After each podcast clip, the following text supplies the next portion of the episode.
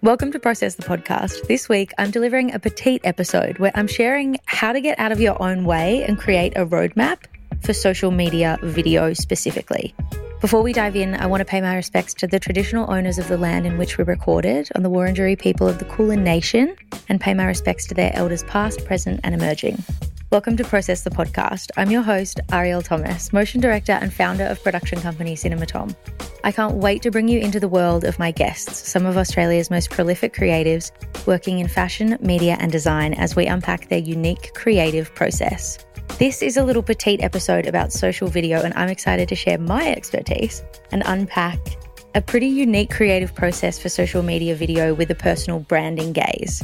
And if you get yourself to the end of this episode, there's a downloadable and an opportunity to ask me anything. So let's dive in. Okay, so when it comes to video and growth, you need to be doing a few things to make sure that you're growing. And I just want to preface my friend Ryan is in the room right now. So while I kind of explain all of this, if at any point I melt into a puddle because I'm embarrassed that I'm recording a podcast with someone in the room, please excuse me. What I want you guys to actually consider right now is that when you're putting yourself out there, when you create content and you're the focus, you have to, for at least a moment, believe that you deserve to take up space in the social media world. And if you don't really have that belief, there's not really much point in you creating video because you're just going to cringe and hate it the entire time. I have tried to make so many reels and jump on the bandwagon of creating social media content, but there was something about my approach and my indecisiveness. I didn't really feel like I had enough value in what I was doing to be heard.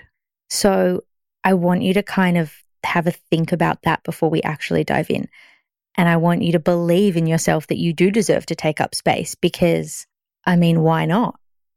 Anyway, so moving on, have a think about that. I hope you guys are on a walk or doing something and I hope that hits home because it's certainly hitting home for me at the moment while I work out my next steps in this space. So, first things first, let's chat about are you putting the right content on the right platform? TikTok doesn't want to see your highly edited, cinematic, grand production videos. TikTok wants you to shoot on a phone and edit as fast as possible. If somebody missed something, then they're just going to watch the video twice. Whereas Instagram is candid but still loves campaigns, usually shot on DSLR footage. It's a higher end style of content. So, really make sure that you are putting out, again, the right content to the right platform.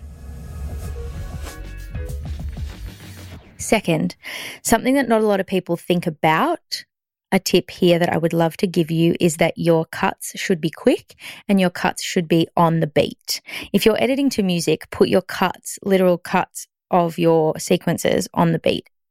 And that is where pretty much music videos and content has landed since the beginning of time. It feels natural to us as an audience to digest cuts and to have the picture change on the beat. And it's kind of a flow that we mentally and emotionally anticipate.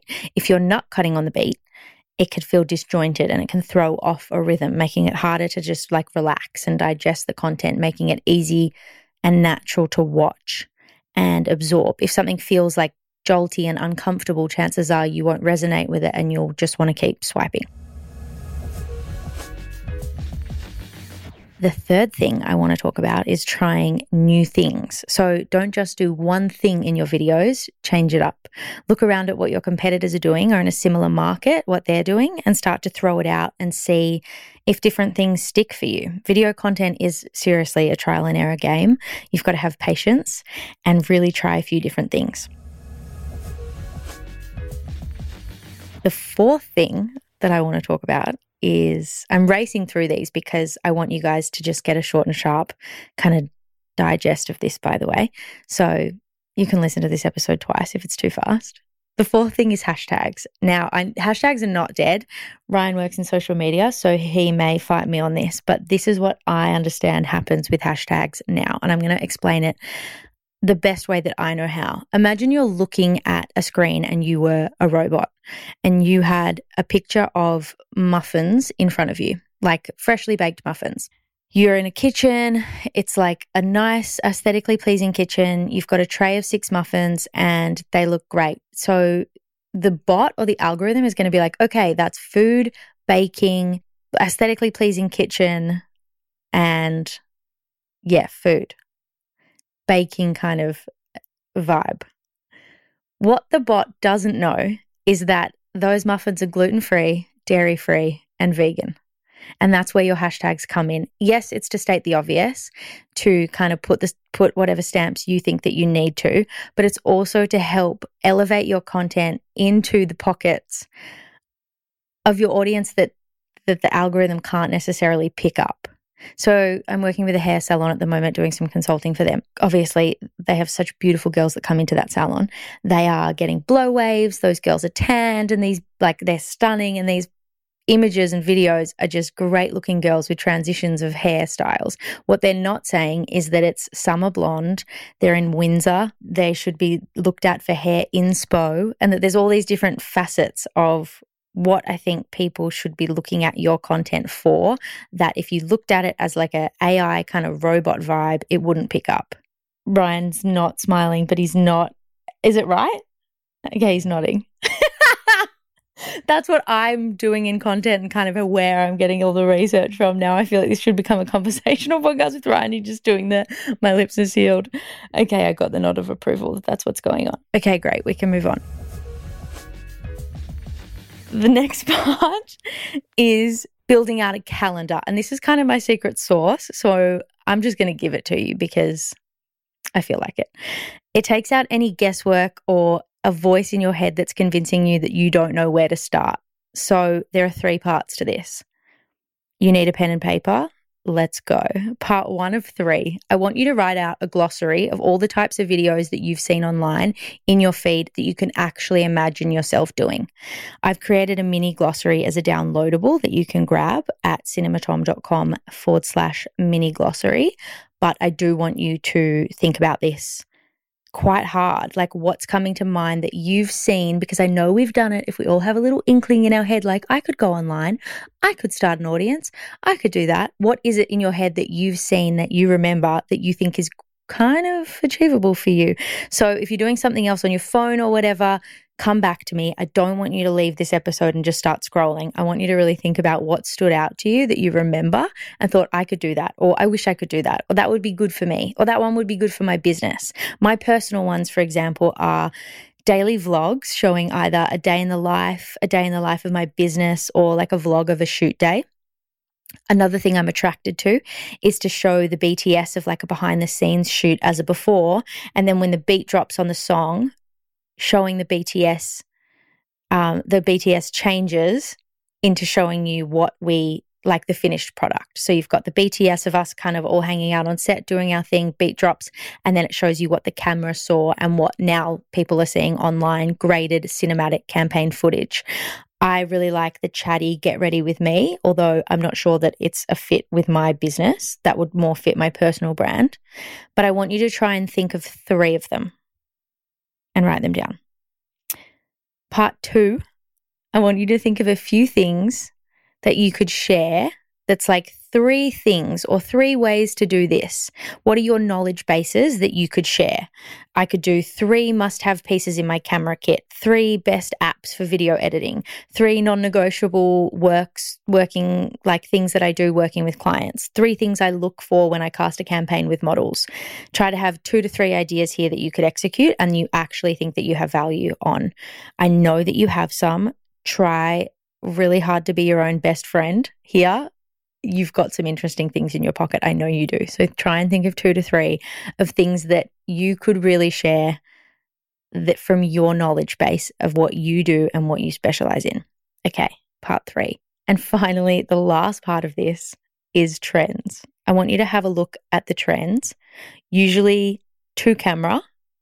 I want you to find one that you can join in on and that you wouldn't just die of cringeness doing it if you showed up doing it. There's one at the moment that it's like with the Meghan Trainor song, that one that just dropped. It's like, I am your mother, dun, dun, dun. And it's like people are on screen doing anything. And then they've just put a block of text to like explain their thoughts on something. You can also use that as a trend if you don't really want to like get around lip syncing, because I know that's kind of a very specific way to jump onto the video trends. So now you've got six or seven video ideas. Realistically, I want you to think about when you could film these. I think one per day is probably too ambitious for most people, especially if you kind of want to look really put together and put your best foot forward. That is a lot of effort to G yourself up to do video content creation with you as the center. So, how about you get on stories daily and do six or seven videos across a fortnight?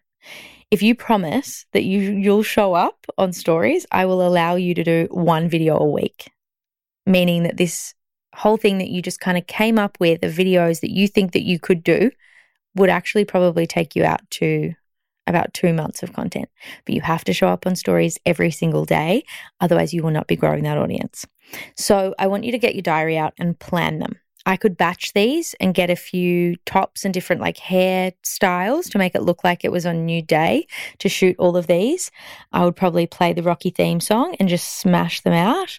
Map out time when you can put your phone on airplane mode so that no one disturbs you and edit them too, all in the same hit so that you're not distracted. Also, that leaves less time for the little insecurity monster to come out and tell you that this video thing that you're trying to do is dumb. It's not. It's 2023 and it's literally the best way for you to connect with the audience. So, have a think about when you can actually do these and if you're going to batch them, how it's going to work for you. Figure that part out because that's something I can't tell you how to do.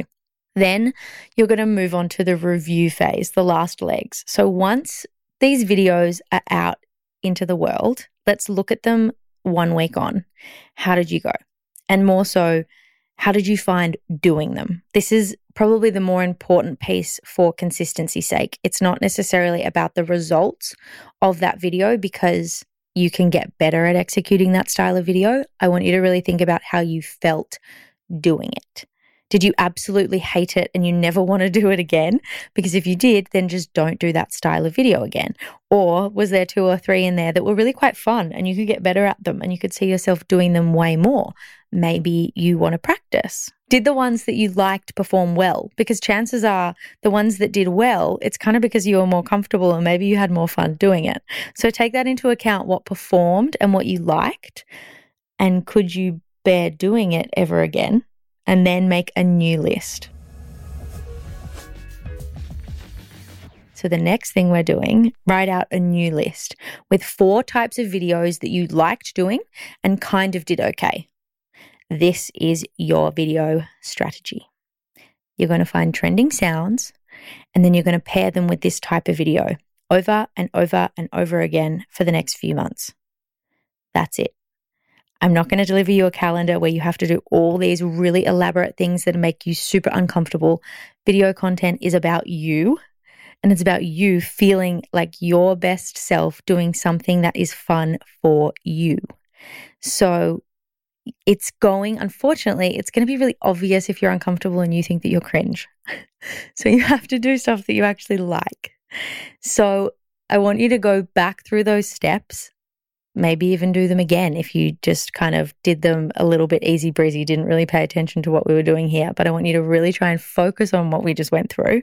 And I guarantee you that you will have a lot more clarity around what you're comfortable doing and what you're excited about putting out into the world rather than just being cringy and hating the whole fact that you are pressuring yourself to get on social media video by the end of a couple of months of doing this, I think that you will probably have learned so much more about this online video world than you thought that you would, and you'll be off and running.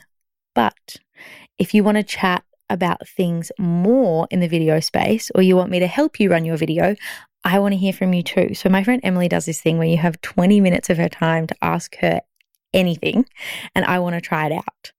So, if you head to cinematom slash mini glossary, you can grab the glossary or head to cinematom.com slash ask me anything. And ask me anything has little hyphens between the ask me anything. It's in the show notes in case that's confusing.